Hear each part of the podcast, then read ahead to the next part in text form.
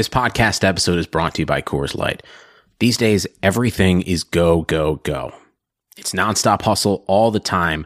Work, friends, family expect you to be on 24 7. Well, sometimes you just need to reach for a Coors Light because it's made to chill. Coors Light is cold lagered, cold filtered, and cold packaged. It's as crisp and refreshing as the Colorado Rockies. It is literally made to chill. Coors Light is the one I choose when I need to unwind. So when you want to hit reset, reach for the beer that's made to chill. Get Coors Light in the new look delivered straight to your door with Drizzly or Instacart. Celebrate responsibly. Coors Brewing Company, Golden, Colorado.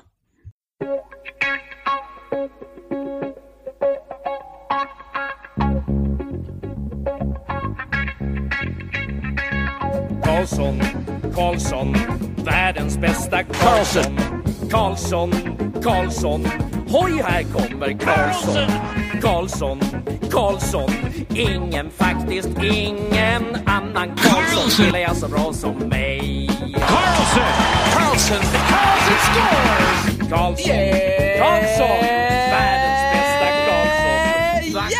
Welcome everybody to another episode of the Keeping Karlsson Fantasy Hockey Podcast, the longest running fantasy hockey podcast in the world, hosted by two guys who decided this year to focus more on quality of winning just like one league as opposed to trying to win all their leagues. Uh, that's the way I'm uh, justifying it to myself anyways. I'm your host, Elon Dubrovsky. With me, as usual, the fantasy hockey robot himself, Brian Com.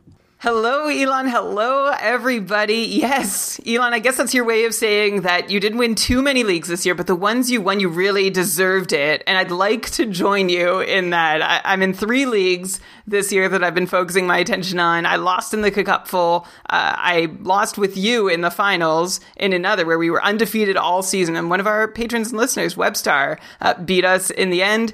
And I'm in this one with uh, with some pals. Uh, this is my like my work friends league where I am really, really hoping to pick up the win. We'll find out in six days if I can muster up one win. But we know, or at least we hope, that you as a listener have been just picking up trophies left and right all season. And uh, you don't really need us to add to the totals. We've got enough in the Keeping Karlsson family, thanks to you and your extremely competent fantasy play.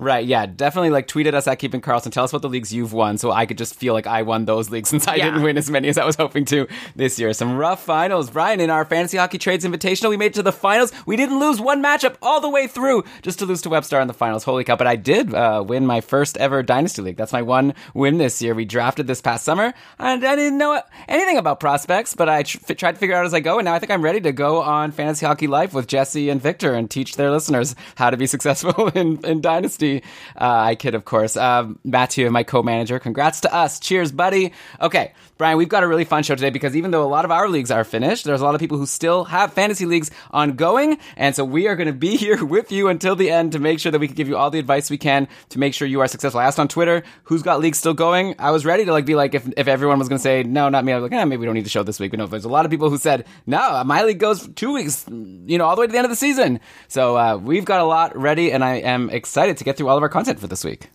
For sure. But first, before we even get to that, Elon, one very important league has ended. The Keeping Karlsson Ultimate Patron Fantasy League season for the, the sixth season of the Cupful has finally come to an end after a wild season, and we have a brand new Tier 1 Ultimate Champion. Congratulations to Dustin Au, who took care of the entire uh, like tier of sharks in Tier One Sweden. He outlasted Short Shifts host Ben Burnett in the finals to take the victory. Actually, Dustin was uh, he pulled an all nighter. He lives in the UK, and so he stayed up till like five in the morning his time scoreboard watching just to make sure or like watch the scores trickle in. And I guess that's what it takes to be a Cupful Ultimate Champ. If you want to hear more about it, Elon, you were part of this amazing reunion show hosted by John Noholt, who also uh, co-hosted the Cupful Draft with me, where you got a, a whole bunch of the Tier One family together and you all talk strategy, right, and how the season played out. It was a really good show. I think anyone who is interested in hearing like a bunch of smart fantasy hockey players like just discuss all their thought process through the season, I think you're going to enjoy it. I think there was a lot to be learned there, and I'm saying like I learned a lot even just being in this call for sure.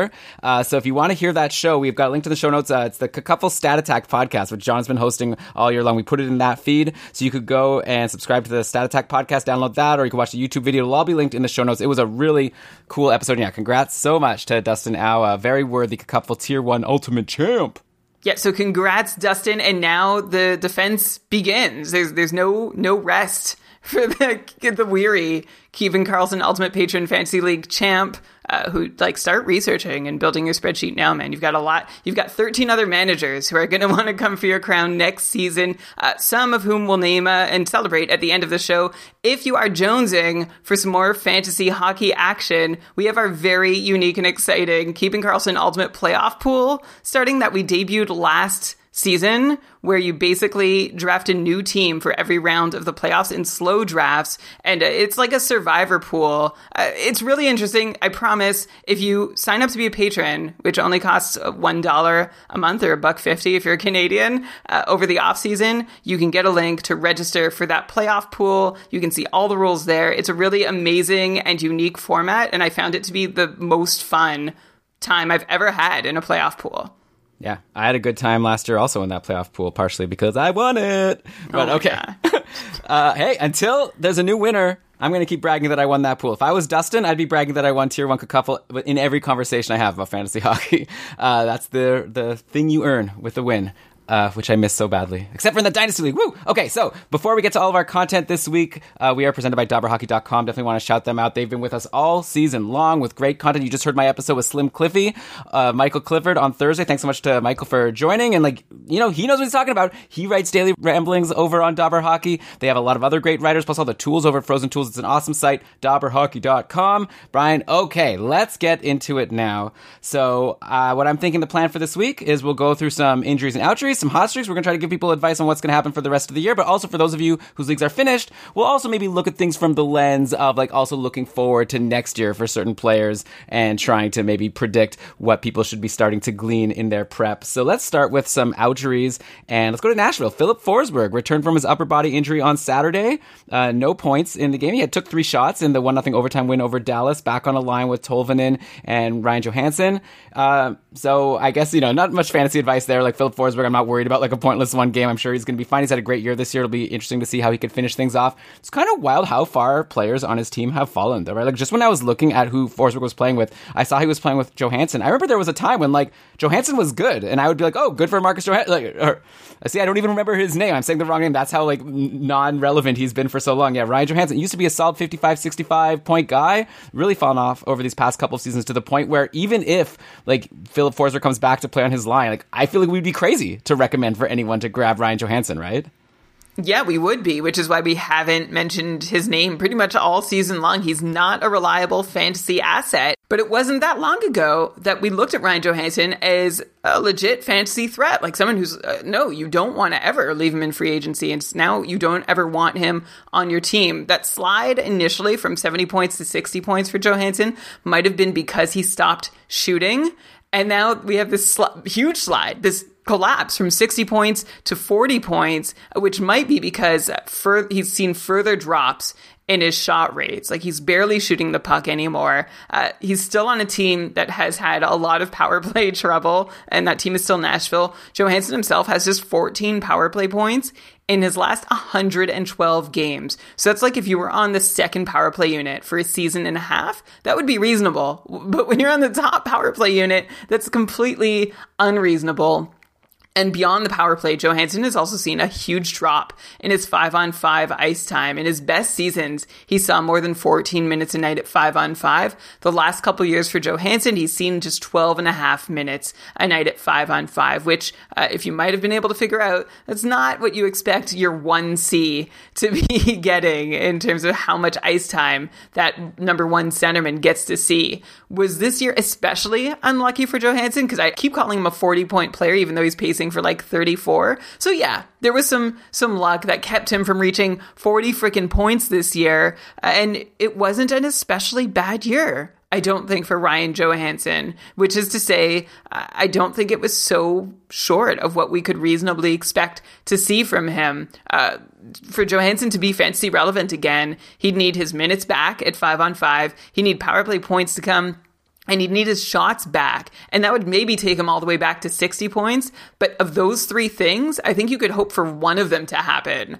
would be reasonable. Hoping for two or three is probably setting your expectations too high, which is why I am uh, done with Ryan Johansen until further notice, which honestly has been the case for at least a year. I think I streamed him a couple times at the start of the year just to see, uh, but after even doing the same last year and giving up on him then too, I am not running back.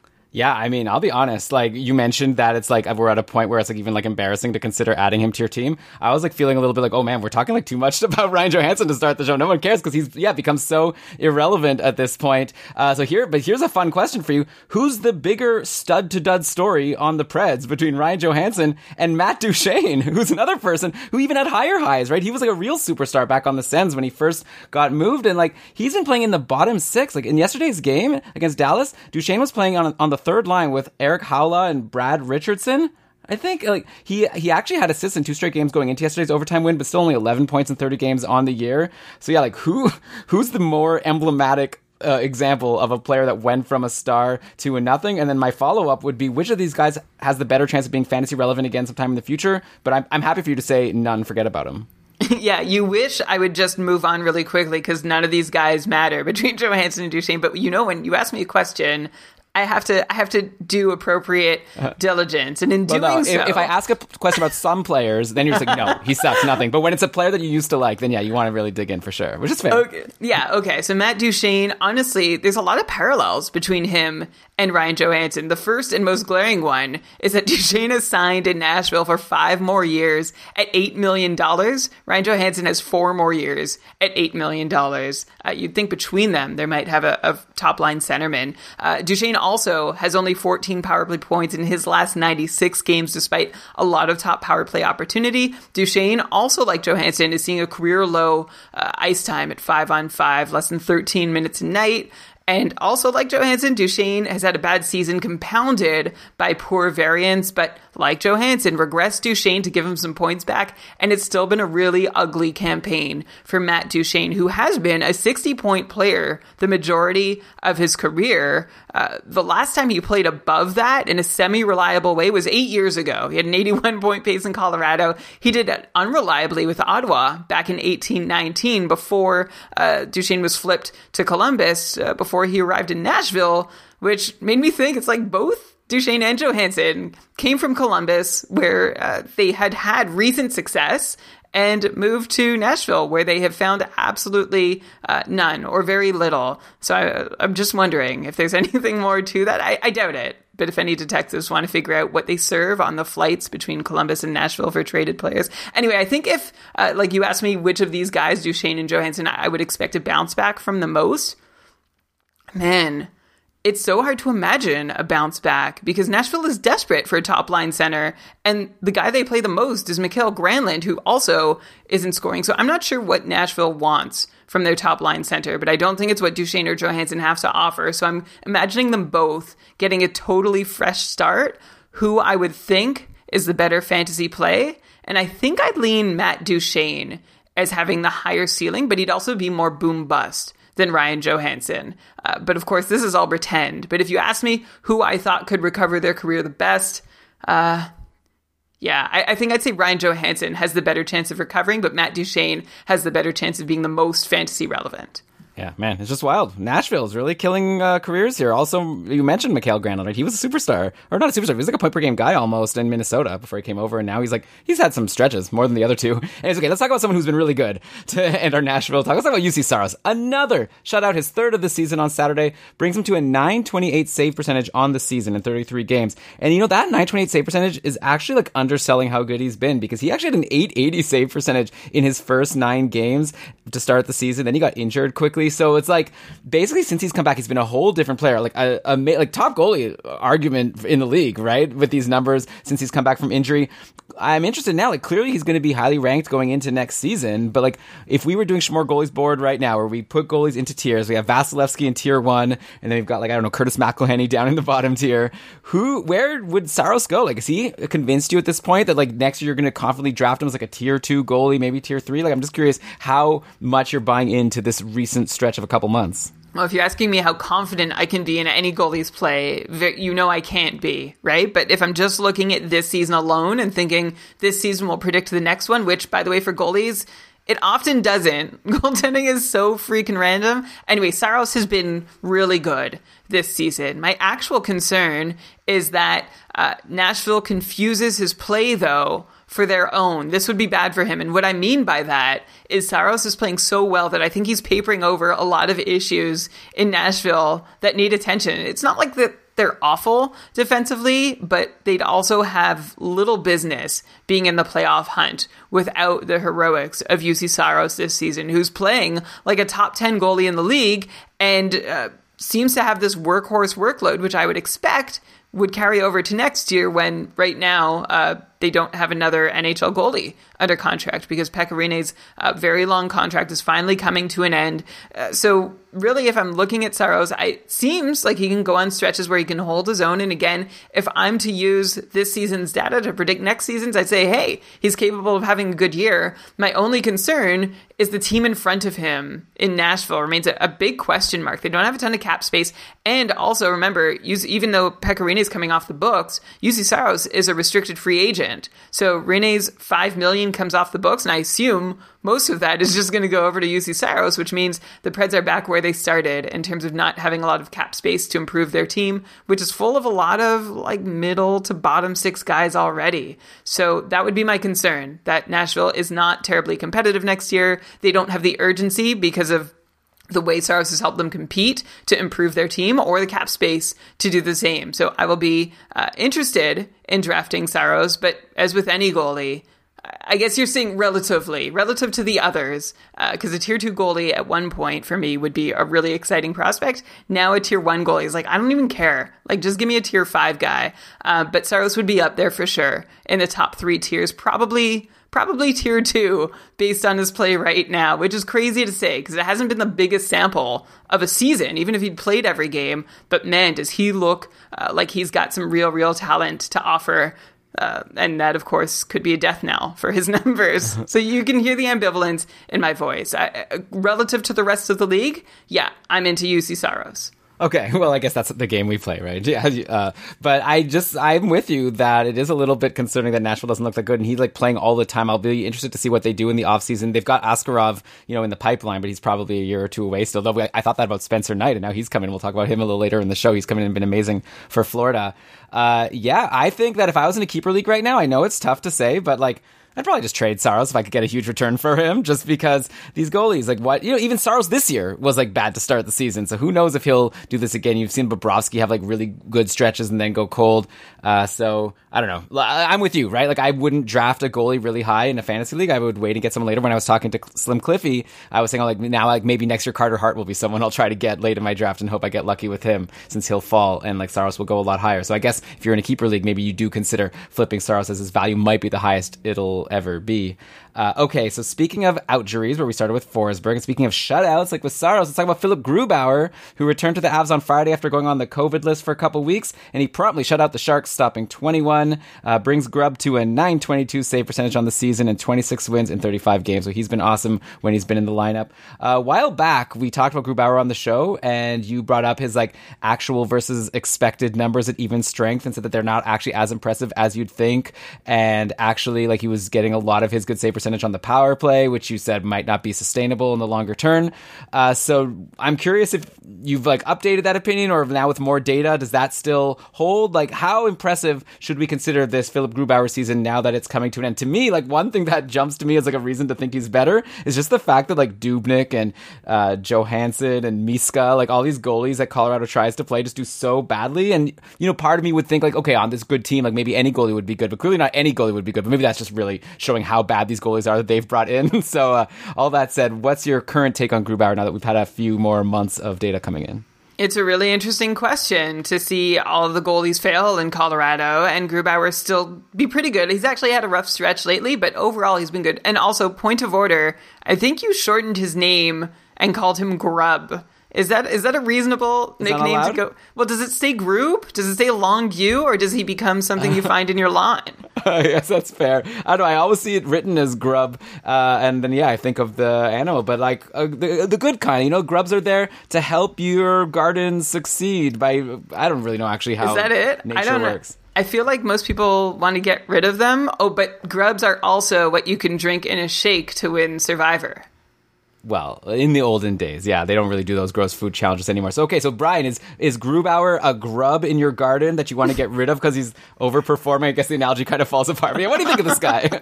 Yeah, you know, Grubauer still hasn't been amazing at five on five, and his pa- penalty kill numbers, which have propped up his save percentage all season long. And this sounds very harsh. I know for a goalie who's had numbers as good as Philipp Grubauer, um, but I put my neck out there about a month ago. I'm, I'm kind of keeping it out there, but I also want to add some context to my take, which is that, look, I, I still think Grubauer is a good goalie, and I'm not even going to judge him. Like I was saying about Saros, even a goalie that played 35 games this year, that's like a backup load in a normal season, right? Or like a, a heavy backup load. But it's not enough to judge a goalie on. And from Grubauer's numbers going into this year, I don't see too much cause for concern. So yeah, I still think Philipp Grubauer, for the record, is a good goalie, and you want him, especially because Colorado, believe it or not, has the stingiest defensive play in the league. You think these guys are blessed on offense? Well, guess what?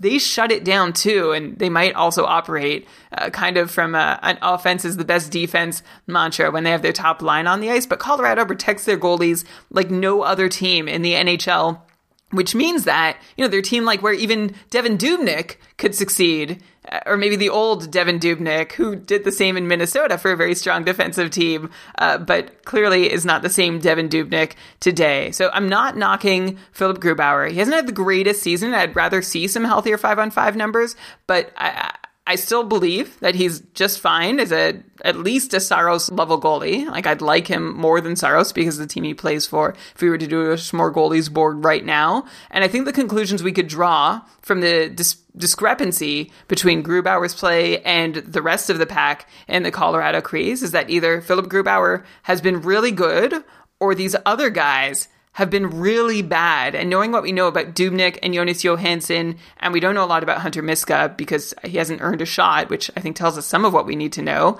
Uh, I, I, think honestly it could be a little bit of column A and a little bit of column B. Grubauer has looked good because he plays for a really good defensive team and he's a good NHL goalie. Uh, the other goalies uh, have just like aren't NHL goalies as far as I can tell. Right, so they're So, not a good yeah. uh, like measuring stick. It, Yeah. It'll be fun. I'm really going to be interested in seeing what uh, Grubauer can do on this playoff run, right? Because I think Colorado has a team that should be able to win a cup, and we'll see if Grubauer could actually you know cement himself as like a legit like number one goalie who could take his team far in the playoffs next year. If Pavel Francouz will hopefully come back and give Colorado a decent backup or tandem, depending on how Grubauer does, I guess. Uh, okay, since we're on this team, I feel like we haven't really touched base on the superstars in Colorado for a while. Like I feel like maybe we haven't even talked about MacKinnon, Rantanen, and Landeskog like for most of the season because it's like why do we even talk about these guys? But I think we should just mention how on fire this top line in Colorado is. Like Landeskog was pointless in the four three win over the Sharks yesterday, but still sitting at forty seven points in forty seven games on the season. So that's a point per game pace for a guy who had a seventy five points and seventy three campaign back in 2018-19. So I guess he's racing against the ghost of himself, like Mario Kart style, to see if he could top his career best. We'll see if he can do it. But yeah, he's having like one of the best seasons of his career. Mikko Rantanen has put up four straight multi-point games with a break going on the COVID protocol in the middle, but now he's back and now he's up to 57 points in 45 games. That's a 104 point pace on the season, crushing last year. People maybe forget already. Rantanen didn't even hit a point per game last year. This year he's like well ahead. Like I said, 104 point pace, beating his career high 96 point pace from 2018-19. Then MacKinnon's 2.9 shot outing versus the Sharks yesterday brought him to 63 points in 45 games for a 115 point pace. And I remember at the start of the year, like a couple weeks in, people were lamenting having picked MacKinnon first overall in their leagues. Like, oh, why didn't I pick, you know, Matthews or McDavid? Like MacKinnon's fine, but he's not even doing that amazing. I mean, you can't really complain with what is currently pacing to be MacKinnon's best ever season points wise. So he's giving you like better than what you would have expected if you were just hoping he could do the same as last year. And yeah, he was barely above a point per game, 20 games in, but has been scorching since. Of course, maybe you still lament the pick just because McDavid has like turned into this this gear that no one knew he'd be able to hit uh, going into the year. So maybe you still lament. But anyway, I can't really think of a question about these guys. Just figured they deserved a shout out since we haven't discussed them much this season. Maybe Brian, do you have a question for me about the Avs top line? Since I can't think of one too, but I really wanted to mention them. Okay, I have a question for you. So Mikko Rantanen not this season, but last season was a first or second round pick, and then he had a, a, pretty weak year. I think you mentioned what he had a 80 point pace or something, which was disappointing mm. as a first or second round pick. Do you see him going that high again in drafts next year, or do you think you can still snag him somewhere oh. between like rounds three and five? So that's actually an easier question than I thought you'd give me. I think for oh. sure he's going to be going in the top two rounds in drafts again after a hundred plus point pace season. That's just how things work in fantasy from all of my experience. The question, of course, is whether he should go that high, and I think maybe yes. Actually, one of the most impressive things from Rantanen season to me was there was a stretch where MacKinnon was out and he was still putting up all these yeah. points. And that was my one big concern. You know, like how good really is this guy? Like, yeah, he's obviously a great player, but would he really be putting up these points if MacKinnon wasn't around? And he like still was having multi-point games left and right. So I, am very impressed with this player, Mikko Rantanen. So I see Mikko Rantanen in the cupful. I'm just looking at his ADP. Went uh, at the end of the second round on average, but as late as 50th in one league, which is wild. And Gabriel Landeskog went uh, about 51st overall. So that would be at the start of the fourth round on average. That sounds about right, right? Like these guys aren't going to get any big bumps above those standings. No one's going to reach any higher for them after this year, right? I don't know about Rantanen. Like, what's his actual ranking? A couple points. Maybe I'll bring up another Av while you look up uh, where right. Rantanen ranks right now. I think it would be higher than 28th, which would be the end of the second round. Uh, okay, so then I wanted to mention also in Colorado, Joonas Donskoi returned from his COVID absence on Friday, jumped right back to the top power play where we picked up a power play assist. Uh, no points yesterday. Brian, I recall a few weeks ago we had a conversation about Donskoi versus Kadri, who you'd rather have. Ended up being like a really non-impactful discussion that we probably shouldn't have had because they just both went on to do nothing for a while. But at the risk of repeating the same boring conversation, at this point, like Donskoi's for sure better than Kadri, right? Like Kadri is out pointless in 11 games, looking like a Johansen Duchene like understudy, like basically just like another player who's like at one point was good and now like doesn't do anything. He's off the top power play. He doesn't have like exciting line mates. I don't see any reason why we shouldn't be calling Nazem Kadri a snoozer. And not to say that Joonas Donskoi is amazing, but I'd rather take the guy on the top power play who got a power play point recently rather than someone who is pointless in 11 and not giving me any reason to expect more. But of course, you are the expert in the fantasy hockey robot. So do you still have a reason to prefer a Kadri over a Donskoi, or do we tell people drop Kadri for sure and then consider Donskoi if he's available? I don't at all blame you for asking this question. And before I answer it, Mikko Rantanen ranks fifth in average couple right, points per game, and Landeskog ranks twentieth. So yeah, both. So I think the answer is that Landeskog or Rantanen's still going to be a first, maybe second round pick, and Landeskog might be ahead of the fourth round now, especially because remember there were those years where we weren't sure if he was going to stay as part of that trio, where it seemed like Colorado was trying to mix and match and stretch into two lines. But now I think they have the depth that they don't need to do that, which I think we projected when they acquired Nazem Kadri, uh, who I don't blame you if you're disillusioned in Nazem Kadri. He really helps you at the front end of the season. 24 points in his first 27 games, averaging over 17 minutes a night, eight power play points. That's one every three or, yeah, three games, and more than three shots a night. And then since then, Kadri in 22 games has just four points and has seen a two minute decrease in his ice time per night. Just a single power play point in his last 22 games. Still getting three shots a night, which is nice and uh, tells a bit of the story because Kadri is shooting 1.6% over this stretch of 22 games, which stinks, right? We, we could expect Nazem Kadri to shoot around 10%. So he should have five times as many goals, which would bring him to like five goals uh, over the last 22 games. And I also bet you his on ice shooting percentage uh, over this stretch isn't much friendlier than his own shooting percentage. So there's reason to think that Kadri shouldn't be doing this badly. There's reason to think that Kadri should be a 50 ish point guy even with only second power play unit deployment, maybe a closer to 45 point guy if he's only seeing 15 and a half minutes a night. But at the moment, he's not scoring. And hasn't for a while. So I guess there's not much reason to roster him ahead of other guys who are and who are in positions to score, like Joonas Donskoi. I, I this is a tough one for me, Elon, because I think all things equal, if every bounce goes as expected, Kadri outpoints Donskoi. So this is a question Even- of whether even on the second line with no power play, you think he outpoints Donskoi? Like he's pointless in 11 games. So like even if he did get a couple goals, that would be Yeah. down two goals in 11 games. Yeah, no, for sure. Uh, but I'm saying he's snake bitten, so Yeah. it's almost like the gambler's fallacy here.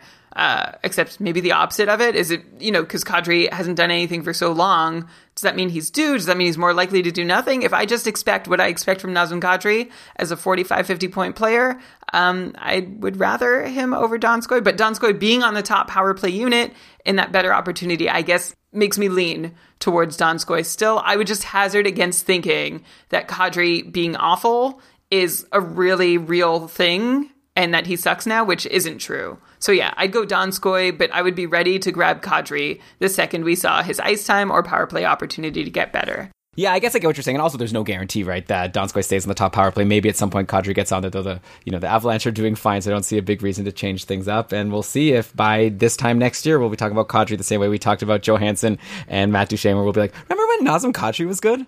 Remember that? Now it's like we haven't mentioned him forever. Uh, okay, so over on Carolina, another outjury, Teuvo Teravainen back uh, for the Canes. As I discussed with Michael Clifford on Thursday, he had nothing in his return on Tuesday. Then we discussed whether we expected him to do more afterwards, and I don't know if we were as bullish as we should have been because he's now scored in each of his last couple of games from his top line spot with Aho and Svechnikov. Teuvo uh, has put up a 76 point pace in each of his past couple of seasons, but that has included 20 plus power play points. Now he's like on this killer line with Aho and Svechnikov, but he hasn't cracked the top power play, just like a Kadri. Trocheck and Jordan Staal ahead of him in that position, and they don't seem to be giving it up. So, Brian, what kind of production do you expect from Teuvo Teravainen for the rest of the season? And do you think it's just a matter of time before he gets his top power play spot back, or do you think the Canes might just keep things how they are, and that's going to limit what Teravainen can do?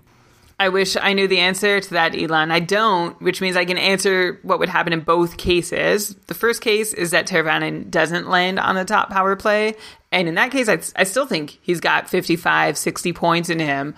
If he does get back on the top unit, of course, you can expect closer to a point per game or at least 75 points.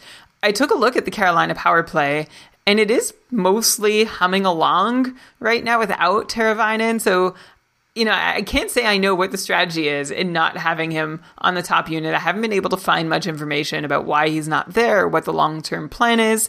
Um, but he's still very rosterable either way. So I, I don't know what the actionable advice here is, Elon. Like, what what what do you think? Yeah. Does, what difference does this make? I guess it doesn't matter, right? Uh, obviously, Yeah. you hold on. Though in the shallower league, like you could maybe consider dropping a Teravainen if he's only going to be like a sixty-point guy. That if it's a categories league where if he's not giving you power play points, and he's not giving you hits and blocks. At some point, maybe you don't hold on.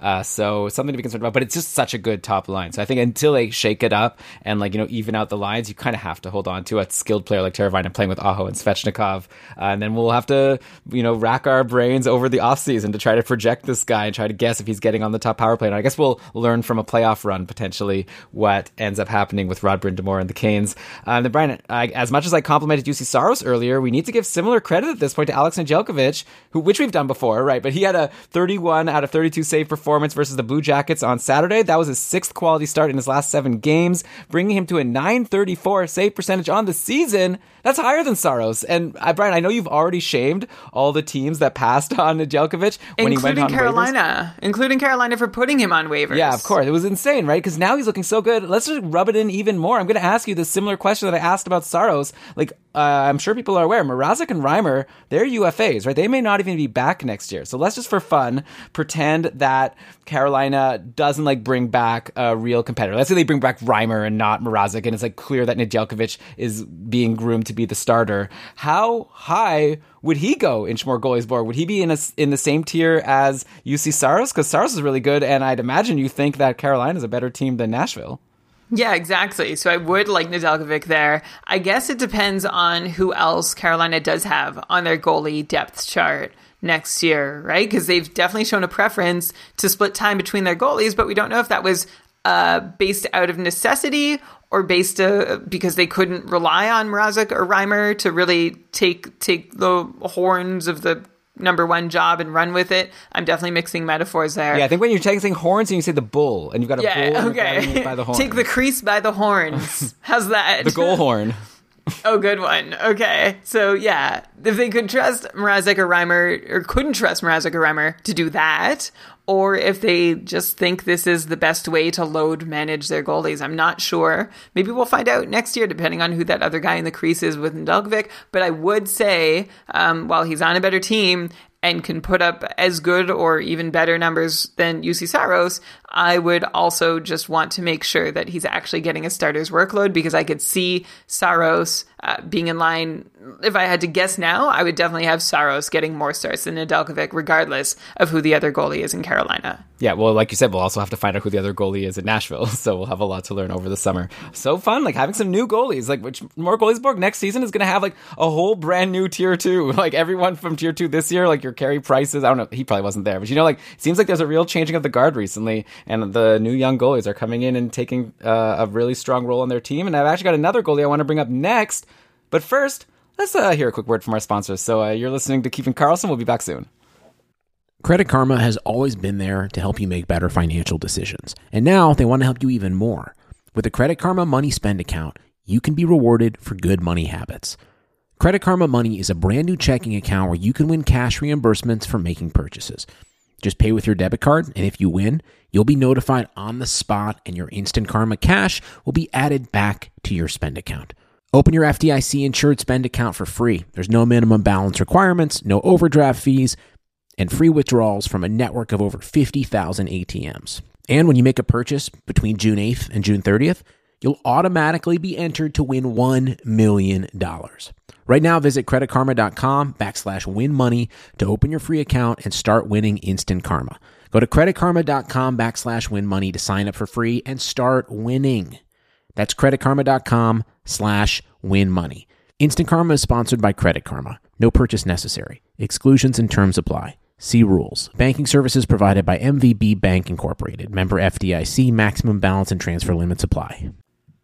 All right, we're back. And like I said, I want to talk about some more goalies here. Let's go to Buffalo and let's also switch to injuries. We're doing some outjuries. We've got to get to the sad times here. And Ukko-Pekka Luukkonen played his fourth career game on Saturday for Buffalo versus the Bruins, but unfortunately he went down in the second and couldn't finish the game. I don't think there's been an update yet on his health, so that's too bad because he's someone we were really excited to see what he can do and seemed like he was, you know, doing as good as you could expect for a goalie on the Sabres coming at the end of the season. Uh, so it'll be really interesting to see what happens in the Sabres net next year, right? Because Linus Ullmark was doing so well before he got injured, but he's starting to look like a bit of uh, Antti Raanta with all these injuries, and he's a UFA. So who knows if he'll come back? So that'll be another really interesting offseason situation to see what the Sabres do. I think like they'd be best served if they could get Ullmark back and have Ullmark and Luukkonen. That could be a really nice goalie tandem for them, and maybe they could also then load manage Ullmark so he doesn't get injured as much. Who knows? But anyway, I'm interested to see what happens there. In the meantime, I guess it's Tokarski time again to uh, probably to end the season. Uh, he's had three really poor games in a row since we talked up how well he had been doing on the podcast, so we totally jinxed him. The Sabres play four times next week versus the Islanders twice and the Penguins twice. I'd imagine Tokarski is like a bottom of the barrel, only if you're so, so desperate option in net, right? Like, even though he had that good run, I feel like it's really hard to depend on him in like a championship matchup. A hundred percent agree, and I agreed. Like I, I said, this is what I suggested before when he was on that that good run. That was, I mean, it was five games, so that's great. But he's definitely not someone you can really uh, rely on, and I would be very afraid to have him in net in a crucial moment in my fantasy matchup. Yeah, so it's been cool to see him like kind of turn For his sure. career around, and maybe he'll get a job next year as well, which would be you know probably the best case scenario for him going into the year. I don't think he thought that that would be the case, but yeah, I think Buffalo would be best served to have Luukkonen and Ullmark and not have Tokarski as someone they have to rely on. Uh, okay, no offense. Also, since we're on Buffalo, how about Casey Mittelstadt really rolling? His two assists yesterday extended his point streak to five games. He now has 16 points in his last 18 games. This is already like a month long run of Casey Mittelstadt being super fantasy relevant. I'll admit, Brian, I didn't add him in any of my leagues, and he was available in all of them for a big part of this run. I just kept on thinking, now, come on. He's like, even when we talked about him on the pod, I still in the back of my head I was like, yeah, I'm not actually going to like add him over someone more reliable. But no, at this point, I think that he's like I don't know. To me, I'd be curious to get your thoughts, obviously, on how for real this is because he's also doing this away from like the equally hot Sam Reinhart. Like at even strength, Mittelstadt is playing with Rasmus Asplund and Arttu Ruotsalainen, which is obviously a step down. You'd think from the players Reinhart's playing with, though. Maybe to be fair, like Jeff Skinner's not the most amazing, but uh, Casey to me seems like the clear number two Sabres forward to own for the rest of the season at this point. Brian, what's uh, your early sense of how you'd project like a Casey Mittelstadt for next season, or is that just too hard of a question to answer right now? It's a pretty hard question. I think it's a really funny frame. He's definitely the number two Sabres forward to own right now, like to have on your fantasy team. I'm trying to think, is there anyone else even justifiable? I mean, But- Olofsson, people like him, but he's Yeah. you know not been that great. Who else Yeah. would be there? Yeah, no, I don't know. And Mittelstadt is still, I think, barely rosterable. I, like you, have watched him go on this run 16 points in 18 games, nine goals, and seven assists. Uh, I've watched him just languish in free agency and maybe get streamed in once or twice here and there by teams who aren't me. And I guess what I'd like to see from Casey Mittelstadt is him to shoot more. He has just 34 shots in this 18 game run where he's been uh, doing well, which is like, it's not. It's not awful. It's almost two shots per game. But when he has nine goals as the backbone of this little streak he's on, uh, that makes me pretty concerned because it means he's shooting 27%. And, uh, I, like, I, I just, I don't see a lot to love. Like, I'm trying to look for reasons other than just the pure point production and I can't really find any that make me love Casey Mittelstadt. So I'm still pretty meh on him overall. I think if Buffalo is playing and you need a streamer, he's definitely earned a place in that conversation as somebody you should bid on. But uh, for this year and next, I'm still not getting too excited about him. I'm not about to start counting my chicks before they Mittelstadt. oh, That was oh, terrible. I- I- did you write that out and plan to say that? yes. Oh my gosh, it sounds Which like maybe it- that. yeah. yeah. That'd be reasonable maybe if it was off the cuff, but I guess you know it's the end of the year, so we're taking out. We we've already used most of our A material. I guess like one thing to think about when you're projecting like Mittelstadt for next year is they've got Dylan Cozens, of course, who's been in the lineup, and I think he's expected to be, especially going to this year when most people have given up on Mittelstadt, right? Like Cozens is supposed to be higher than him on the depth chart, so theoretically you could have Eichel and Cozens centering the top two lines, and Mittelstadt in the uh, bottom six. Though also they've had Cozens playing on the wing sometimes, so I guess we'll have to see what the Sabres do next year. Like theoretically, I don't. know. Brian, I'm gonna do it. I, I get ready oh, to ring the bell or Oh something. no! Don't be- do it.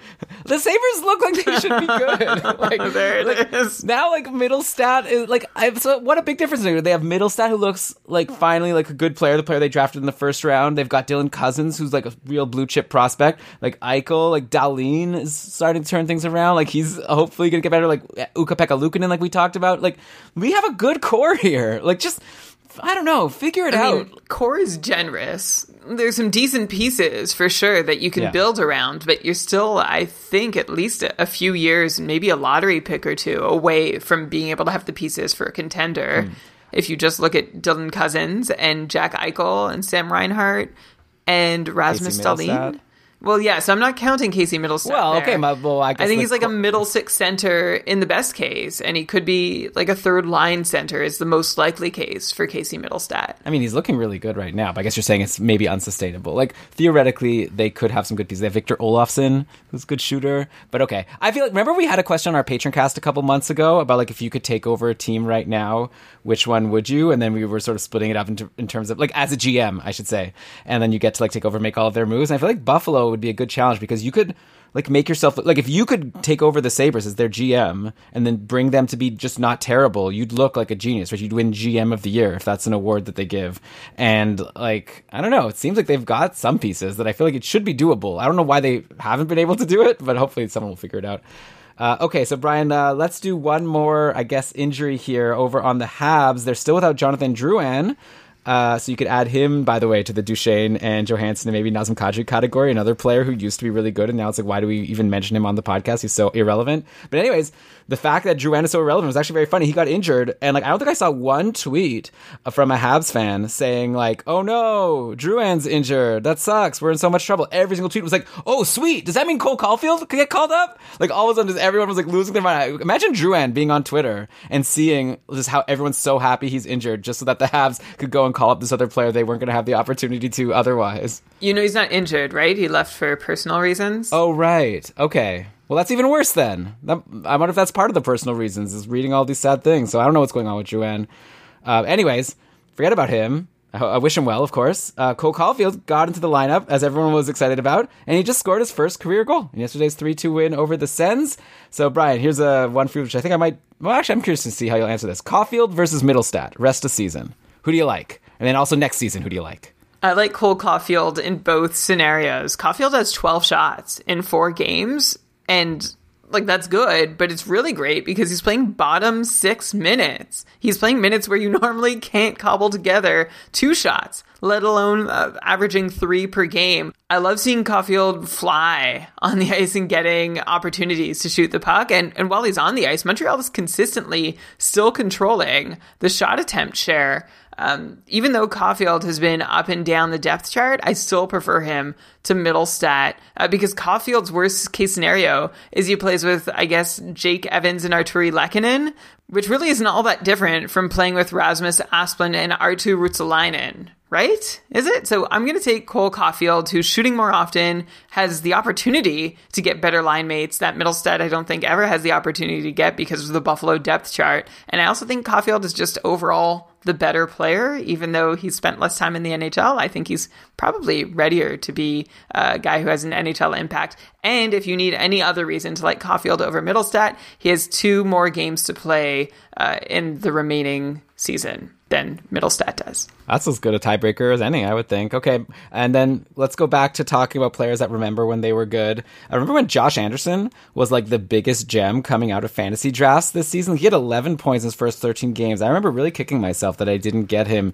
in the cupful. Like I knew I wanted him going into it, and then Lewis like outbid me, or I think I ran out of money at that point in the draft, and I was like, ugh, I knew he would be good. And then he was like scoring goals almost every game, and I was like, I knew, I, I knew it, and I didn't get him.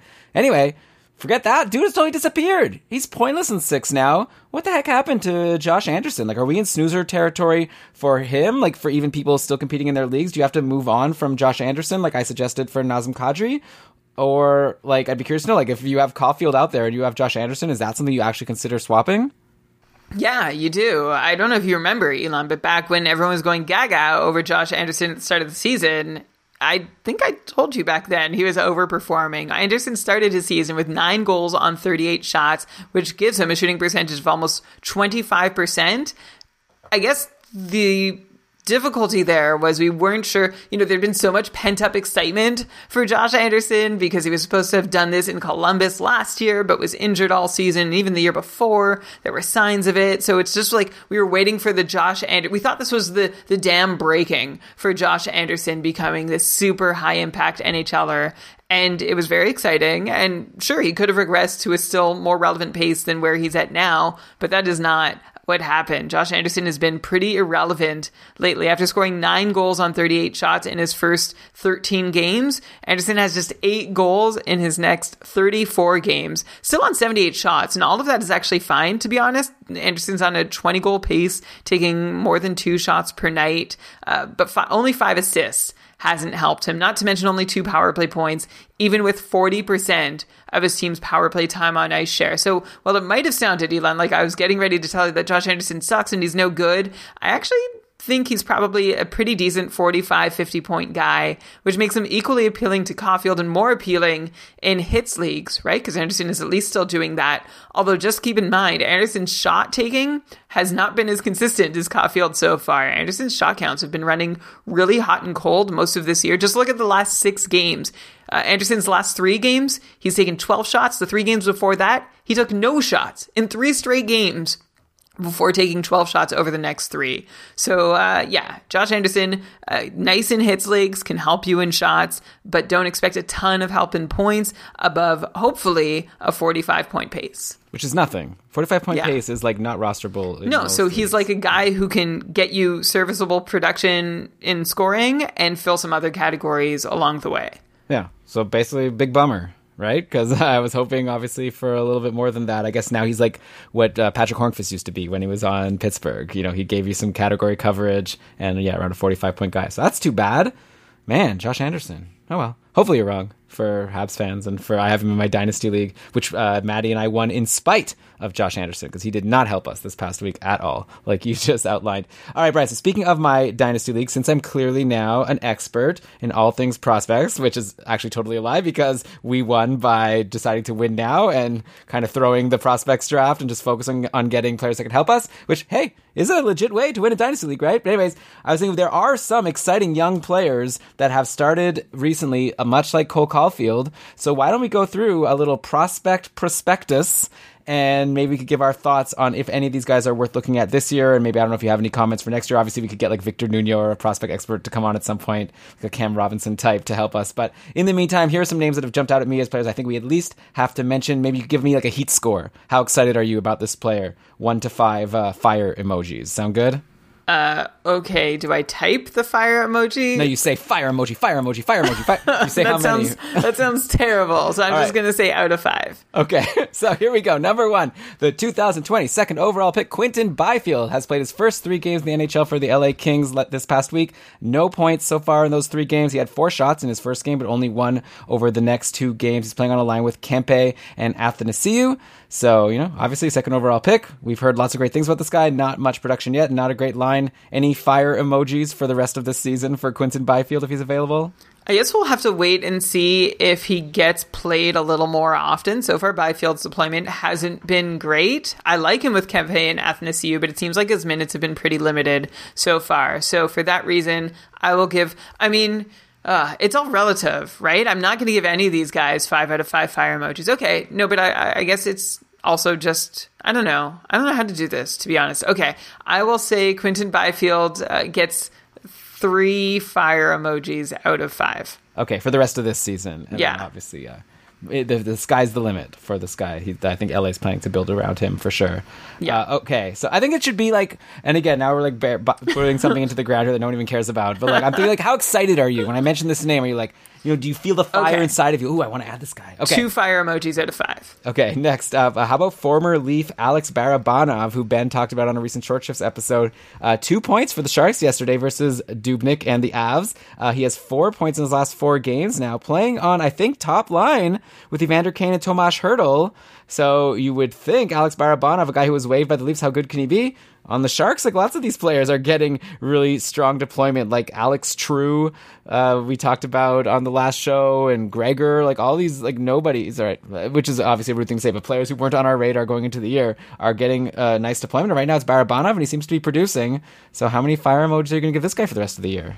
producing and on the top power play, and as you mentioned, with good five on five line mates. And Barabanov finally just got his first power play point uh, of the season. And let me check. Yes, of his career uh, on Saturday night, which to me seems to be a good sign that he could be worth rostering. I- I've been through the ringer, honestly, with a lot of these random sharks over the years, like. Uh, uh, Dylan Gambrell. I, I don't know. You ask me to name a random shark, I could name you one. Noah Gregor, Rudolfs Balcers, although he's been okay. Uh, Sasha Chmelevski. I can't even. I'm not even sure I'm saying the name right. In any case, Barabanov seems interesting to me, but just with the caveat that so many other sharks have because of their deployment. But I really like where he's playing. He's a small, speedy guy, and he's seen an immediate uptick in deployment. He's playing top six minutes after playing five to 10 minutes a night in Toronto. So I'm very curious to see where this goes. And that's why I'm going to give him, what did I, did I already say? I'm going to give him four fire emojis out of five.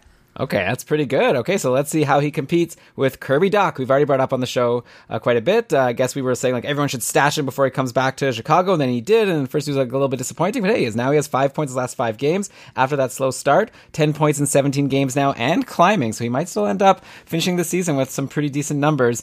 Uh, maybe this doesn't count since he's been playing all season, so it's not like a new prospect to bring up in our prospect prospectus. But I wanted to also ask you about Brandon Hagel, who's currently on a three-game point streak and has seven points in his last six games, playing on a line with Dach and Vinnie Hinostroza. And hey, just for fun, let's throw in rookie Philipp Kurashev, who picked up a power play assist in the 5-4 loss to the Panthers yesterday, though, he hasn't done that much otherwise. So these uh, Hawks rookies, hey, you know, by the way, throw in like Pius Suter, uh, Kevin Lankinen. The Hawks team looks like they have a decent future potentially to me. I know I just said that about Buffalo, but I don't know. These are names of players that seem to be doing stuff. You, so it, You're you're an eternal optimist about teams' futures. Like you've you've said the same thing, and I, I love you for it about New Jersey, about Anaheim, about LA. Any team on the down and out, I think they have a good future ahead of them. Well, I don't know. Dach, That's great. Yeah, I don't know. Yeah, they seem I like love there's some good players here. So, what do you think about uh, these guys that I've mentioned? Dach, Hagel, Kirsch. Are you into adding any of them the rest of the year? Yeah, well, Dach, I'm always interested in for a stream because I think he's good enough to have a, a chance at pointing any given night, even though his point pace is, you know, barely above a half point per game. Uh, remember, he missed a lot of the season. I don't know if he's just now finding his feet. I'm not going to give him that narrative, but I am just going to say he's good enough that we could hope for him to point any given night. I think uh, I wouldn't say the same about Kurashev and Brandon Hagel. I also wouldn't say the same. I kind of see him as like, and, and speaking of uh, Chicago guys with this sort of edit, Andrew Shaw, who just retired. Um, I could see Brandon Hagel being the same, or or more current comparison, maybe like Marcus Foligno as like a mid six guy who plays feisty, throws a few hits here and there, and can find his way into a point streak from time to time. But it's not somebody I would rely on production from. So if you're asking me for fire emojis out of five, I'd go two for Hagel. Uh, I'll give two for Kurashev too, and I'm gonna give four to Dach. Like, not even that I'm so excited about him. I just think he has a a decent chance of helping you compared to all these other guys. Yeah, it would be nice if Dach could get back playing with a Kane or a DeBrincat instead of playing with uh, Hinostroza and Brandon Hagel. But Chicago is like obviously mixing things around a lot as they're just you know pretty much out of it at this point in the season. All right, let's go to the Panthers now. I think this team. I'll be curious to know if you finally break the five fire emojis for this last team in our prospect prospectus.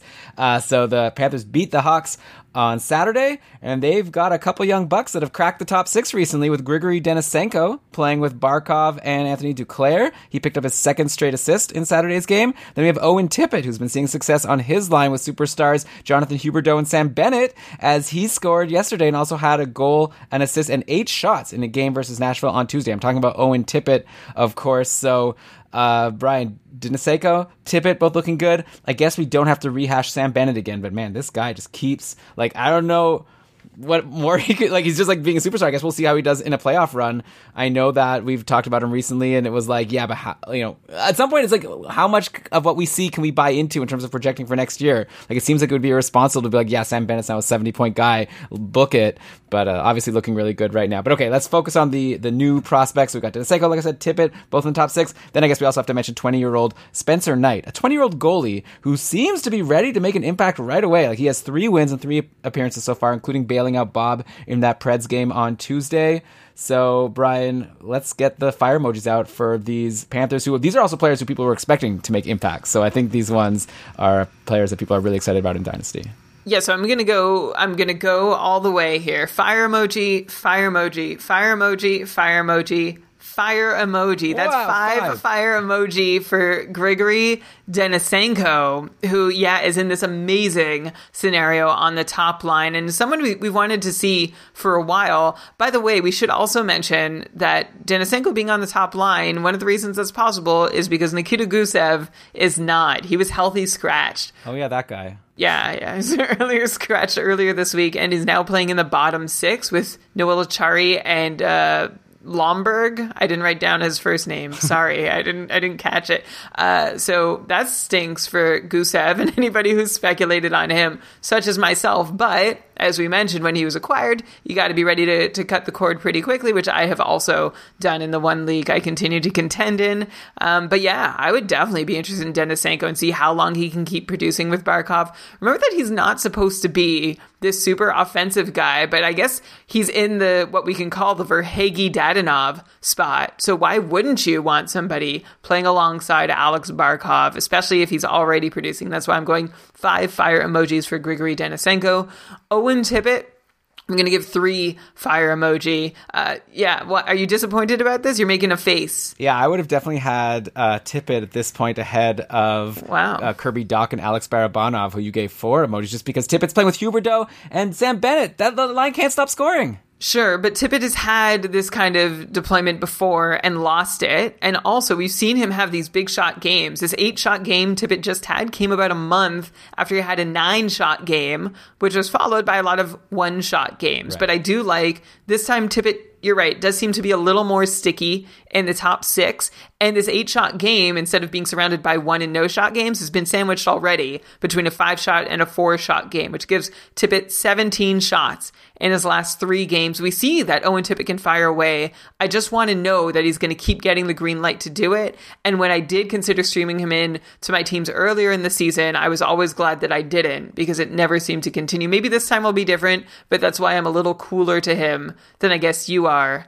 Um, does that help justify or would you still sure. like yeah so I'd, I'd actually be really interested to get your ranking of all the guys we've just talked about i keep just saying what i think how would you rate them Okay, well, I guess the thing also with the Florida top six is that Hornqvist has been out for this week, which has been very frustrating for us in our joint league that we lost, the Fantasy Hockey Trades Invitational. So uh, thanks a lot, Hornqvist. But anyway, maybe he comes back and bumps somebody, though I think he was playing on a third line uh, before he got hurt. So uh, we'll have to see. All right, so I would go maybe Tippett first, then Denisenko, then Dach, then Barabanov, then Hagel, Byfield, Kurashev.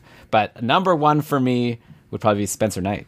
Yeah. Well, I guess whenever he plays, right? Who Yeah. knows? Like, but he just seems like such a sure bet. Like Florida's clearly like such a great team. And like speaking of, actually forget everything I said about Chicago. You know how I was just like, and you made fun of me about how I said like Chicago looks like they have a good future. Like forget them. Like Florida, this team has a good future, okay, and a good present. But like we just talked about like Denisenko, Tippett, and Spencer Knight, who are like brand new this season. Plus now Sam Bennett's randomly a superstar. Aaron Ekblad's not even there. Like they're gonna get him back next year. Like I think that don't forget mackenzie Weegar he's yeah he's turned into something. yeah. emerging as a legit top pairing defenseman Gustav Forsling is having a good run. Like I just feel like this Florida team is going to be a contender for a long time. I'm like very excited. Hopefully they don't mess anything up. It's kind of too bad they have this Bobrovsky contract to contend with. They definitely don't need that. But uh, yeah, I'm into the Panthers, and uh, that's all I got to say about that. Yeah, so am I. Just keep in mind they have a really lousy schedule this week. I think they play Monday and then Saturday, and then they play only one more time the rest of the season. And so if you're looking for a goalie like Spencer Knight, who has been really good, right? 3 0, 943 save percentage, helps that he's playing for Florida. Uh, I'm not saying I'm not saying cast any doubt. Well, you should always cast doubt on a goalie's performance, but Florida's a top 10 defensive team too. So uh, if you're a goalie and can get in and play well, they're going to do some favors on offense also. But Spencer Knight has been outplaying his expected Fenwick save percentage, so that's good news for Spencer Knight and the Florida Panthers. But we'll see if he can get one start out of the two starts this week, and I don't know about the rest of the season. But if you're in a keeper and you're looking to fill a, a deeper spot, and Spencer Knight is available and goalies are valuable, obviously, I mean, I assume he's already gone, but go ahead and nab him. Yeah, well, no, maybe like shallow or keeper leagues, like he might not be available. You know, like a keep four, keep five. That's where maybe it's hard to you know give up a spot of a more reliable player. But I think it's not going to be long before Spencer Knight takes over there in Florida. And like you say, they're a strong defensive team, so he's going to get a lot of support. All right, let's end the show with some hot streaks. Let's start with the hottest streak of them all. Connor McDavid has three plus points in five of his last six games. Like we talk about players sometimes like how many multi-point games they've had in a row, which is impressive. Like McDavid is like three plus points is become the standard for this guy. He's now up to 87 points in 49 games. That's an 146 full season point pace. He's got seven games to go. He needs 13 points to hit 100. That's nothing. That's not even two points a game. McDavid is getting three points a game. Brian, come on. He's totally going to do it, right? McDavid's going to hit 100 points. Totally. Yeah, it's so funny. Whenever we talk about Connor McDavid, I have to try and find something interesting to say other, other than, like, yeah, he's amazing. Wow, that's incredible. So, how about this? This is what I've got for this time around. Connor McDavid is seeing the second highest five on five ice time of his career. He's also the only forward in the NHL seeing more than 17 minutes a night at five on five. He leads the league in five on five ice time per night by 10 seconds uh, over Patrick Kane. I was going to make you guess, but I think that's probably not the most exciting thing to guess. Uh, so yeah, so Connor McDavid leading the league in five on five ice time, also leading the league in all situation ice time, of course, because of all the power play time he gets. Obviously, the Oilers want his unit on as often as possible, but I did browse the list of players uh, at near the top of the league in ice time in all situations per night. And some of the names surprised me. Elon, tell me if they surprise you too. Some of the other biggest workhorses in the league, JT Miller uh, ranks eighth in all situations ice time per night. Alex DeBrincat ranks 12th, and Alex Iafallo ranks 20th. So those to me, like this to me is a reason to think, oh yeah, these guys are really getting a ton of play, clearly trusted by their coach to be out there uh, in many situations. And to me, that ups their fantasy value a little bit for next year. Yeah, I guess like obviously shorthanded time isn't like worth that much in fantasy. Like it's more useful for a defenseman who I guess will get some blocks more likely. But yeah, always good to know you have a player that's unlikely to get benched if the coach is willing to play them so often. And like maybe Alex Iafallo is the one player that you would think, oh, who knows, maybe he could get bumped from the top line. But clearly he is uh, had some friends in LA to keep him in that spot. Not that he's done much with it lately. Uh, okay, by the way, uh, I think Dave Tippett has decided that he wants to help McDavid get to that hundred points on the season because it would just be so cool. So he's reunited him with Draisaitl at even strength, so McDavid doesn't have to play with like what was it, Puljujarvi and Archibald the last time we talked about him. Now it's you know McDavid, Draisaitl, Yamamoto, and then they're figuring it out with the second line. It obviously worked. Uh, McDavid had a goal and two assists in that game on Saturday. Draisaitl four assists, which uh, was very useful to Maddie and I to win our dynasty league. Okay, so next hot streak, uh, Johnny Gaudreau. He's no McDavid, but he scored the lone Flames goal in the four-one loss to the Oilers on Saturday, which extended his point streak to seven games. He has twelve points in his last ten games. So, like, if you don't, people may not remember, like Johnny Gaudreau was super cold before this run in his last ten games. He got so cold to the point that he was dropped in a Cupful tier one because he had a bad schedule that week. And I remember Ben and Lewis on short shifts were talking about like, is he even worth adding if he's dropped in your league? And I think their conclusion was, eh, maybe not. Like he hasn't been doing much. But I don't know, Brian, what has changed in this recent stretch for Johnny Gaudreau to being like potentially not even rosterable in a lot of leagues to, you know, kind of getting back to the superstar that people drafted him as 12 points the last 10 games, like I said. Well, it helps that Johnny Gaudreau has started scoring. He hasn't started shooting a lot, though. In his last 10 games, Gaudreau has just 19 shots, but he scored five times on them. So that helps Gaudreau get up to this hot streak that he's on. It also helps that his teammates are scoring. He's picked up seven assists, which honestly hasn't happened a whole lot. Gaudreau hasn't seen a ton of goals scored while he's on the ice until lately. Uh, and he also has three power play assists, too, which is nice. Uh, that's a nice little total for a 10 game stretch. So you can hear maybe in my voice that I'm still not totally convinced that Johnny Gaudreau is quote unquote back or like we can count on him to do the things we thought we once could count on Johnny Gaudreau to do. So I'm going to take a minute here and just say I'm still really concerned about Johnny Gaudreau's shot rates. They're still almost 50% less than what they've been for the last two years. I started the show talking about Ryan Johansen and how he, and how he never shoots and how frustrating that is. Johnny Gaudreau is in Ryan Johansen shot rate territory at five on five which is bad. I, I, like I like happy endings as much as anybody, especially at the end of the season. Uh, a good way to build some momentum going to the next one for Johnny Gaudreau. But I still have very real concerns about things ever working out this well on a consistent basis for Gaudreau again in Calgary. He seems like somebody who needs a team built differently around him or a different team altogether to get back to the levels of success he once saw. I'm not totally uh, reconvinced that the old Johnny Gaudreau or even a point per game Johnny Gaudreau can come back next year just because of this little run he's on. Interesting. Sounds like maybe now would be a good time for the Flames to try to trade him again now that he's on a hot run. Maybe same for a fantasy manager in a dynasty league or a keeper league. Okay, uh, next up, right? Oh, you know what? We, we've been on Boston for a while, like ever since the trade deadline, talking about Taylor Hall, talking about Craig Smith. I feel like, meanwhile, we haven't talked much about your favorite player. You must be so excited to brag about David Krejci. What a run he's on! His three assists yesterday brought him to 14 points in his last 11 games. Krejci is only 43% rostered on Yahoo. To me, he's like the most obvious ad. If your league is still going, uh, next week Boston starts the week playing on Monday and Tuesday versus New Jersey. Come on, Krejci's on a roll and he's got one of the easiest teams to score against going to start next week. So people should. I, I can't imagine you're going to give me any resistance here about Krejci, right? No, of course not. You know my history with David Krejci. I love him, and you know the the kids book. I don't know if you know. If you give a mouse a cookie, if you give a moose a muffin, they're actually not very. Why would I books. know this?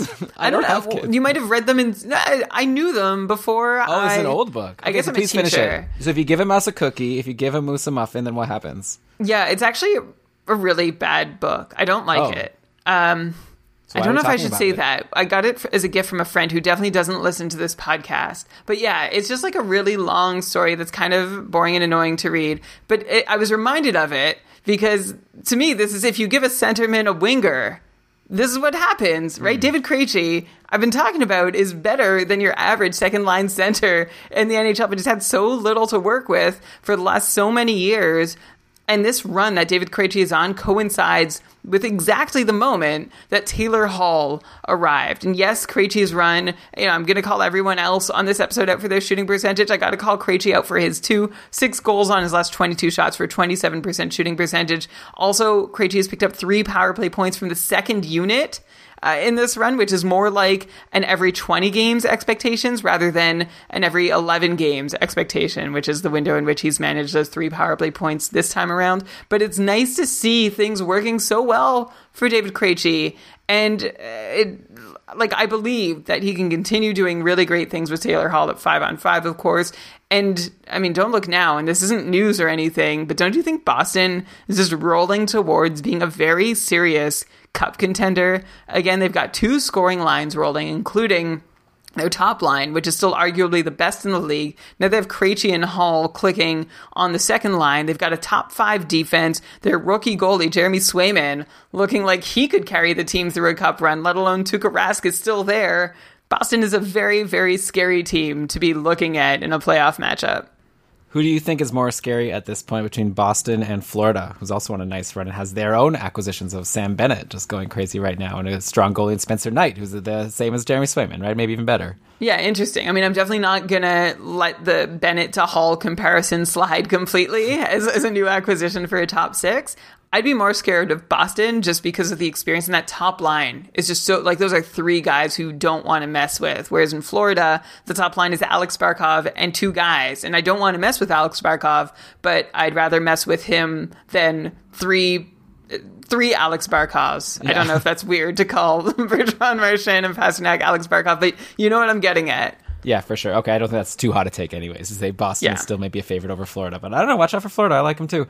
Uh, okay, so let's go next to St. Louis. We're doing hot streaks here, and Mike Hoffman. Speaking of players who used to be good, here's one who used to be good, and now once again is finally good. Hoffman was on a run of seven goals and four assists in seven games before going quiet in his last couple versus Minnesota. But what's especially noteworthy about the run that he was on was in that run of seven goals and four assists in seven games. So 11 points in seven games.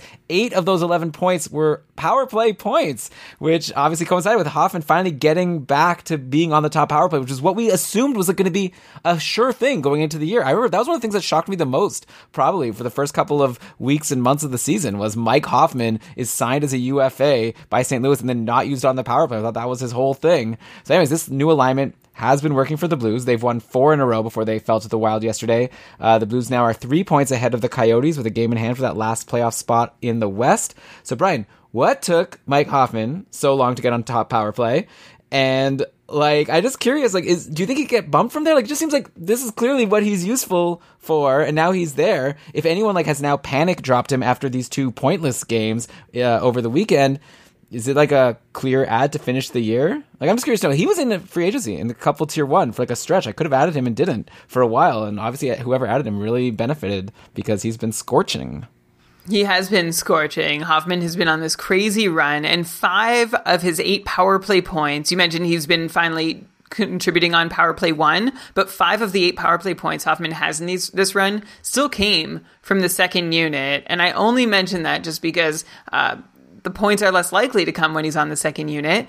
And it, while that production might have helped him earn a spot on the first unit, I think that Tarasenko injury, uh, where he's gone day to day and has now been out two games, that was a, a timely boost for Mike Hoffman's power play one fortunes. And I guess the reason I'm still sounding ambivalent about Mike Hoffman is that that power play production is all he has. In Hoffman's last five games, he's played fewer than 11 minutes twice. He's played 13 minutes twice, and one game he saw actually decent deployment in 16 minutes of ice time. Basically, Mike Hoffman is seeing bottom six minutes and getting this edit as a power play specialist, and uh, that's not giving him a whole lot of opportunity to point, even though he's doing it so much lately. I'm worried that that opportunity disappears if Tarasenko comes back. I, I wouldn't tolerate much scorelessness from Mike Hoffman, even if he's still getting power play two time. He's not even taking a whole lot of shots most of the time, fewer than two shots on goal in four of his last six games. He all he's really given me vibes of like a, a forward version of Vince Dunn right now. And I don't think it's just the St. Louis Blues jersey that's making me think that. Okay, I hear that. Yeah, and he was cold for so long, so he's not someone that's maybe earned too much trust from fantasy managers. Man, that was just a really hot run if you had him, and I think he could still go for longer. But you're right. I guess things could always get shaken up, and I like him while he's getting the PP one time. Uh, so how about a couple uh, older players? I guess this has been a theme of the episode. I didn't even realize I was going to do players who used to be good, some who are back to being good, and some who uh, we just reminisce about the good old days. How about a couple guys who I would not have guessed that we'd be bringing up at the start of this week's episode, but on the Leafs, Jason Spezza and Joe Thornton are both riding five game point streaks now from their spot, like on a line together, which is like the fourth line on the Leafs. But they both pointed in the 5 1 win over the Canucks yesterday. Are we at a point where you should consider adding Spezza and or Joe Thornton if you're in a deeper league, even though they're playing on the fourth line? They're getting points every game. Like, is it sustainable at all? Is it possible? Like, how's this happening? It's definitely possible. I don't know it's sustainable. It's been this way all season, right? Spezza's had a couple other runs where it's like, oh my god, like, and we've been. Oh, it's so great to see Jason Spezza produce even from the fourth line, uh, doing what I think the Leafs brought him on to do. Uh, and Thornton, I think, are both decent shots to take if you're looking to stream somebody in. Elon, I think that better question. Maybe you think this is silly. Foligno is probably rostered in so many leagues that it's probably not worth even considering him in in this question. But I'll I'll give him you as a slam dunk. I'm curious if you prefer Spezza and Thornton to both Foligno and Alex Galchenyuk. Foligno has a point in all four of his games as a Leaf, plus nice hits. No power play time though, and Alex Galchenyuk has a point in each of his last two after having been quiet for a while. Uh, still in the top six. So who would you prefer? I guess is it is it easy to say Foligno's the most preferable of this group? I think so. Yeah, I mean he's gotten a point in every game, like you said, and Okay. he's played with Matthews and Marner, who are the two clearly most offensive Yeah. players on the team. Yeah. So then rank the rank the remaining three between Spezza, Thornton, and Galchenyuk. I mean, I really don't have any faith actually in Spezza and Thornton. Like, I just had to bring it up, but I guess I'd go Galchenyuk playing with Tavares and Nylander. Uh, but you know, these are deep reaches. But like Galchenyuk seems to be in the better spot. Nice to see him get a couple points after he went cold for a little bit.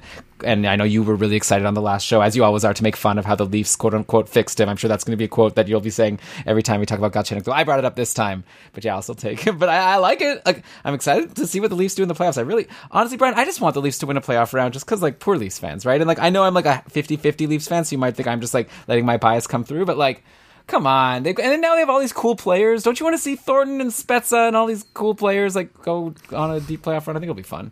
Yeah, it would be fun. Thornton and Spezza and all these cool players. By the way, they are on the second power play, Thornton and Spezza, and Galchenyuk is not, and nor is Foligno. So that would be one reason. If you need power play points in your league, to go Spezza and Thornton over Galchenyuk. But I agree, in formats where you don't, where you aren't searching for that power play point, I would still prefer Galchenyuk. Yeah, also this power play too. This is like a Washington situation, right? Like they've now finally the Leafs weren't always this way, but now the Leafs are like just loading up that top Yeah. power play. Tavares, Matthews, Marner, Nylander, Morgan Rielly, and then the second power play is like Kerfoot, Simmonds, Thornton, Spezza. Oh my gosh. Like neither of whom were in Toronto three years ago. Yeah, well, so there you go. Now, now they've uh, turned it around. They fixed all these guys. They've, they've, they've acquired a power play two unit just from free agency. Wow. And then they barely play them. So, okay, a couple more hot streaks to go. Last episode, we kind of hand waved all the Devils. I think this is my fault. I sort of was like talking about Devils. Like, is there really any forward that we care about at this point aside from Jack Hughes? And clearly, Pavel Zacha was listening, and he was not impressed. He's been amazing lately. Uh, before that show and since that show, six points now in his last four games on his line with Bratt and Hischier and on the top power play you know, uh, Pavel Zacha is an interesting guy. He, like uh, Casey Mittelstadt, was a first round pick a few years ago and kind of just never did anything. Wasn't even on the team for a while. When then he did finally make the Devils and didn't, didn't really do much with it. And all of a sudden this year, like something's really clicked for the former sixth overall pick from 2015 and Pavel Zacha. Uh, all of a sudden, he's got 31 points in 45 games for a 56 point pace on the year. Like you just talked about Josh Anderson as like a measly 45 point guy. I'm sure most people would say that Josh Anderson is a more offensive fantasy contributor than Pavel Zacha, but clearly uh, not this year unless you say that this 56 point pace from Zacha is unsustainable. So I'm curious if we were projecting him for next year, do we think he can do this again? Uh, maybe he's even a threat for like 60 points if, you know, the Devils have a normal season without a bunch of players getting injured all the time. It's been a really nice season for Pavel Zacha, and while some of his stretches have been unsustainably good, on the whole, Pavel Zacha's had a good season. And I've tried to look for holes and or like even an explanation as to why he's doing so well. He's a 55 point player, And I think he actually deserves to stay that way if I'm looking at him. Um, I like I see his IPP is higher than usual, but he's had a couple years of having a really bad IPP. His shooting percentage is higher than usual, but he's had a few years of having a really bad shooting percentage. So I, I just feel like he's been really hit harder from variance, and we've just over the last few years, and we've just been like, well, I guess he's not very good. To being like, oh well, when he has reasonably normal numbers, even though they're a departure from his usual numbers, I think they're probably reasonable to sustain uh, just because of how bad his historical numbers have been in terms of like shooting percentage and point participation rates. So yeah, I am uh, into Pavel Zacha as a 50, 55 point player. It also, of course, helps that he's seen almost uh, twice as much power play time per game this season compared to last season. So that's helped him too. But his even strength play has just benefited from uh, a lack of bad variance. Having a nor- have, sure. Is having a normal one, and I think that makes him a 50 to 55 point player.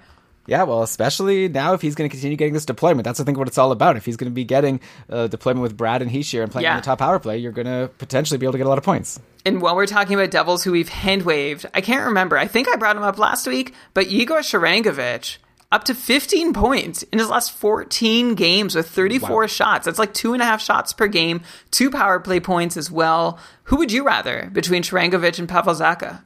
Uh, I think, first of all, tell me if I'm wrong. I thought it was pronounced Sharangovich. Sharangovich. But yeah. Sharangovich is more fun to say. It's like a boomerang kind of little bit. Yeah. I'm going to go Zacha for the deployment, but uh, obviously Sharang now you made me say it. uh, clearly, uh, Sharangovich is not someone that you should ignore. So this Devils team, like they can't stop the puck, but they're also scoring some goals, so that helps. And we know this. Like I was excited about Brian Elliott last week when it was announced that Carter Hart was going to be done for the year. I thought, okay, get the Car- uh, get Brian Elliott in because the Flyers, you know, aren't great. Elliott isn't great, but they're playing the Devils. The Devils stink. It's like no, the Devils clearly could score some goals, and it didn't go so well for Brian Elliott. All right, let's end the show, Brian, with another oldie but a goodie. Uh, nice performance from Ryan Miller yesterday on Anaheim. Stopped 23 of 25 in the 6 2 win over the Kings. This came after the 40 year old Miller announced that he's going to be retiring after this season.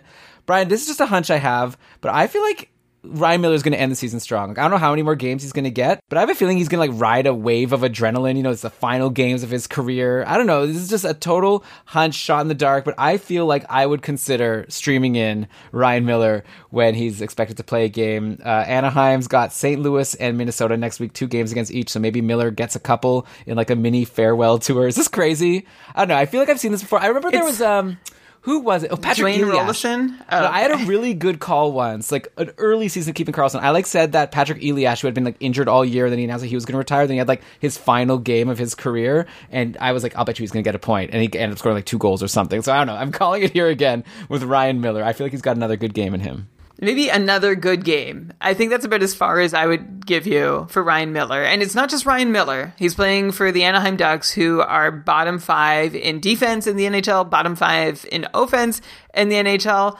Also, I don't even know that Ryan Miller is going to get another start right? This would be a nice note to end on, but there are three goalies that have seen time in Anaheim lately. You've got Miller and Gibson, and Anthony Stolarz has entered the picture not so long ago. Uh, so I don't know. I don't, I don't think that Ryan Miller is going to like play out the stretch on a victory tour. Also, if he does, Elon, Ryan Miller hasn't strung two quality starts together all season long. 4 8 and 1, 885 save percentage, and 30% quality starts. But yes, Elon, it would be very fun as like this intangibles emotional shot for Ryan Miller to play out the season and be really great. I just uh like I would have Tokarski level of trust in him. Yeah, for sure. I just wanted to throw it out there. And okay. like to be fair, like that would be so rude to just not play him anymore. like what do the Ducks have to play for? Let this had a good game. Oh, so like just like end on a high, high Yeah. Okay.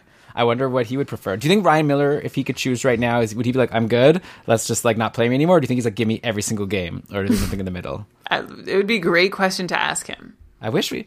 You know, I always wonder. Sometimes people ask me like, "Will you ever like get a player on the show to interview them?" I was like, I don't know what I'm going to ask uh, NHL player. Like, I don't. You know, I'm like a fantasy guy. Like, I want to talk about numbers. Like, they don't want to talk about that. Maybe that would be a, a fun question to ask. I remember one time, I can't remember what the context was exactly, but someone had gotten in touch with us and told us they might be able to get us on a show with Bernie Nichols, Yeah. the former NHL hockey player. We were talking about it. This is like season two. I'm like, oh, like what? What should we? What should we talk to Bernie Nichols about? And we were thinking about it, and you're like, I just like kind of want to ask him like what he thinks. Like, did people play fantasy hockey when he played in the league, and how he felt about it? And, Yeah. like, and then we never ended up actually pursuing this because we had nothing to ask Bernie Nichols from our fantasy obsessed perspective. Yeah, uh, I would not be good. I think I would have to really think hard. I'd much rather just get like a beat writer. I think from some team. I have a lot of questions to ask the beat writers. I don't know how much I could ask about the from the players.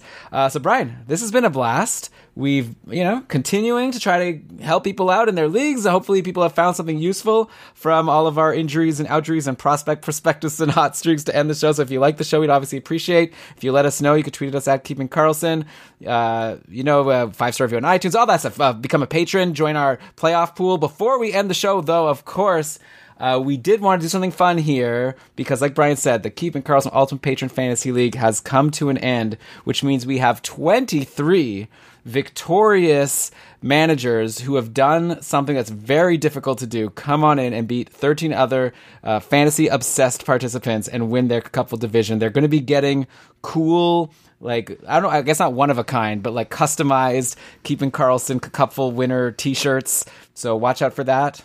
And of course, uh, the big winner of the cupful, Dustin Au, is going to be getting the coolhockey.com jersey. I uh, forgot about that until just now. That was a bonus prize that Cool Hockey offered us to give to the cupful Tier 1 Ultimate Champions. I don't even know if Dustin realizes. We'll have to ask him what jersey he wants. Anyway, Brian, how about to end the show?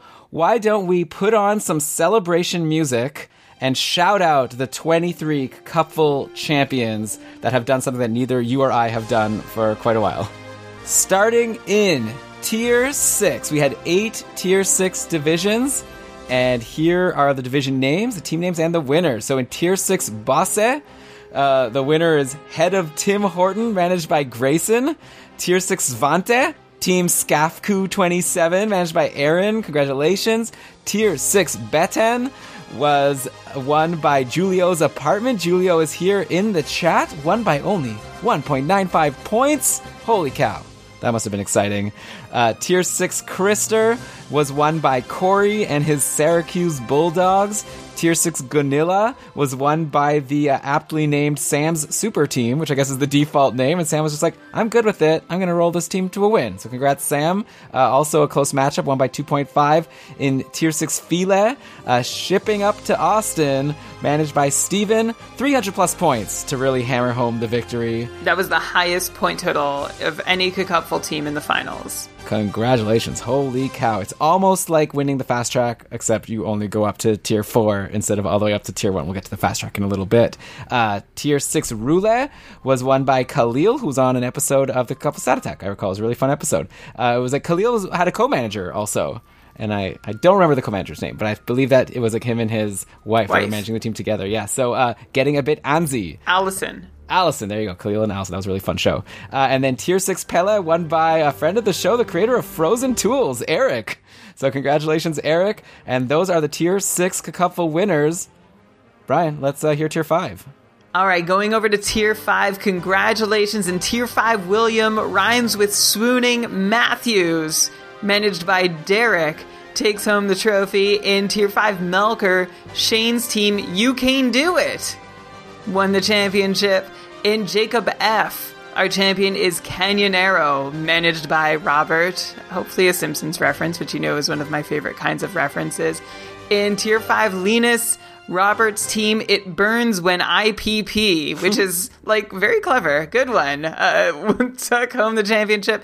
And then the last Tier 5 winning team this season was Steven with his team Underdog.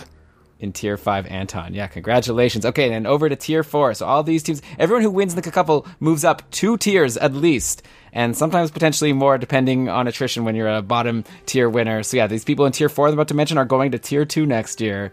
Uh, starting with in tier four, Jokerit, Jeeves NHL, Michael. Pulled out the victory. In Tier 4, Smaland, uh, the Ninja Hurdles managed by Devin. Way to go. Tier 4, Sodertalj was managed by Krister, which, uh, if you were listening carefully, was also the name of a Tier 6 division. But here we had a Tier 4 manager that won with his team, Skugan. He was the fifth seeded team, and he beat the first seeded team. So what an exciting upset there in the finals. And then in Tier 4, Young B, uh, Been There, Don't That, managed by Lori, uh, pulled out the win. All right, and then our tier three champions. I'll go through them one at a time. In Binghamton, Patrick's team, the Knife Town Toddlers. In Boras, Stat Attack host John Newhold and his Microsoft Excel squad took home the trophy.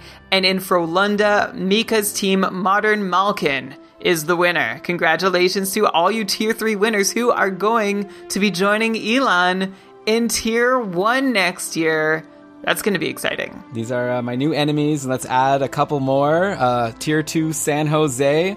Brian, your division, and this is the guy who beat you in the Yes. quarterfinals. Kyle took you out. K Paris's team. If I'm gonna he got- lose, the the other guy better win in the finals. Yeah, I know that's the Sen's mantra always.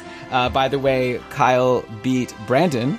Uh, if you recall from our outro notes, uh, logo art by BrandonWeeb.com. Uh, so he's also going to tier one. And then in Ottawa, Doc Doc Gusev, managed by Jeremy Versillo, the person who won the fast track. He had the highest number of points in the regular season of all of the 322 Cupful teams. So Jeremy already won guaranteed entry to tier one after the regular season, but he was like, you know what, let me just win my division anyways and just lock it in. So Jeremy just ran away with this season. So congratulations to Jeremy. And he beat Harrison in the finals of tier two Ottawa. So both Jeremy and Harrison are going to be joining me in tier one. And then, of course, the ultimate champion, Brian send us home by lauding our new best fantasy hockey player in the whole world. I thought you were gonna call me the ultimate champion. He's an ultimate champion, Brian, and I was No. getting really excited. That was three years ago. It's been a few years. Yes, congratulations to our Cupful Tier 1 Sweden Ultimate Champion one more time.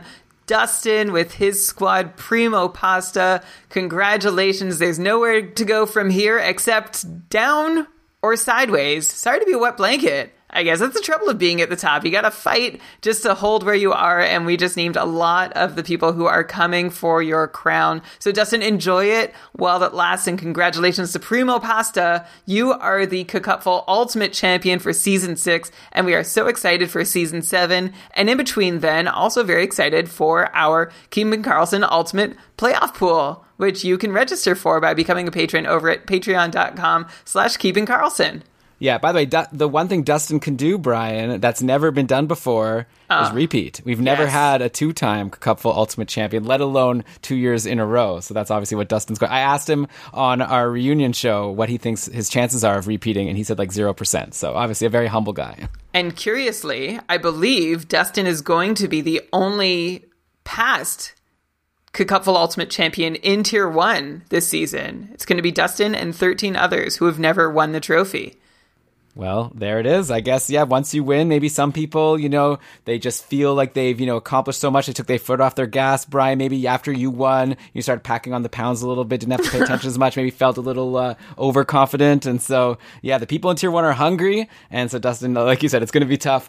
Okay, this has been so fun, Brian. Another fun episode of Keeping Karlsson. Hopefully, everyone enjoyed the show. I guess I said a bunch of stuff before we said the names about our Twitter and the five star review and becoming a patron. So, obviously, we'd appreciate all of that. But how about let's let everyone go home now? So, let's cue the outro music. And, Brian, why don't you go ahead and read us the credits? All right, this episode of the Keeping Karlsson Fantasy Hockey Podcast was presented by Dobber Hockey and powered by our patrons.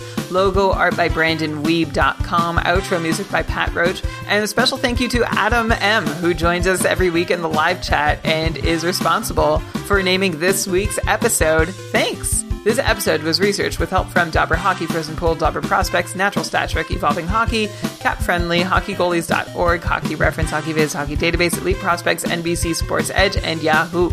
Great job as always, Brian. Looking forward to doing this all with you again. I guess we'll come back next week. I don't know. We'll figure it out. We'll figure out the plan for the rest of the season. Maybe I'll ask on Twitter again and see how many people actually still have leagues come next weekend. But uh, we'll be back with you with more Keeping Karlsson content soon and all throughout the summer. So please stay subscribed because we're not going to be slowing down even when the season ends. Yeah, absolutely. And uh, until whenever the next time we speak to you is, uh, the same thing will remain true. Fantasy hockey is for everyone.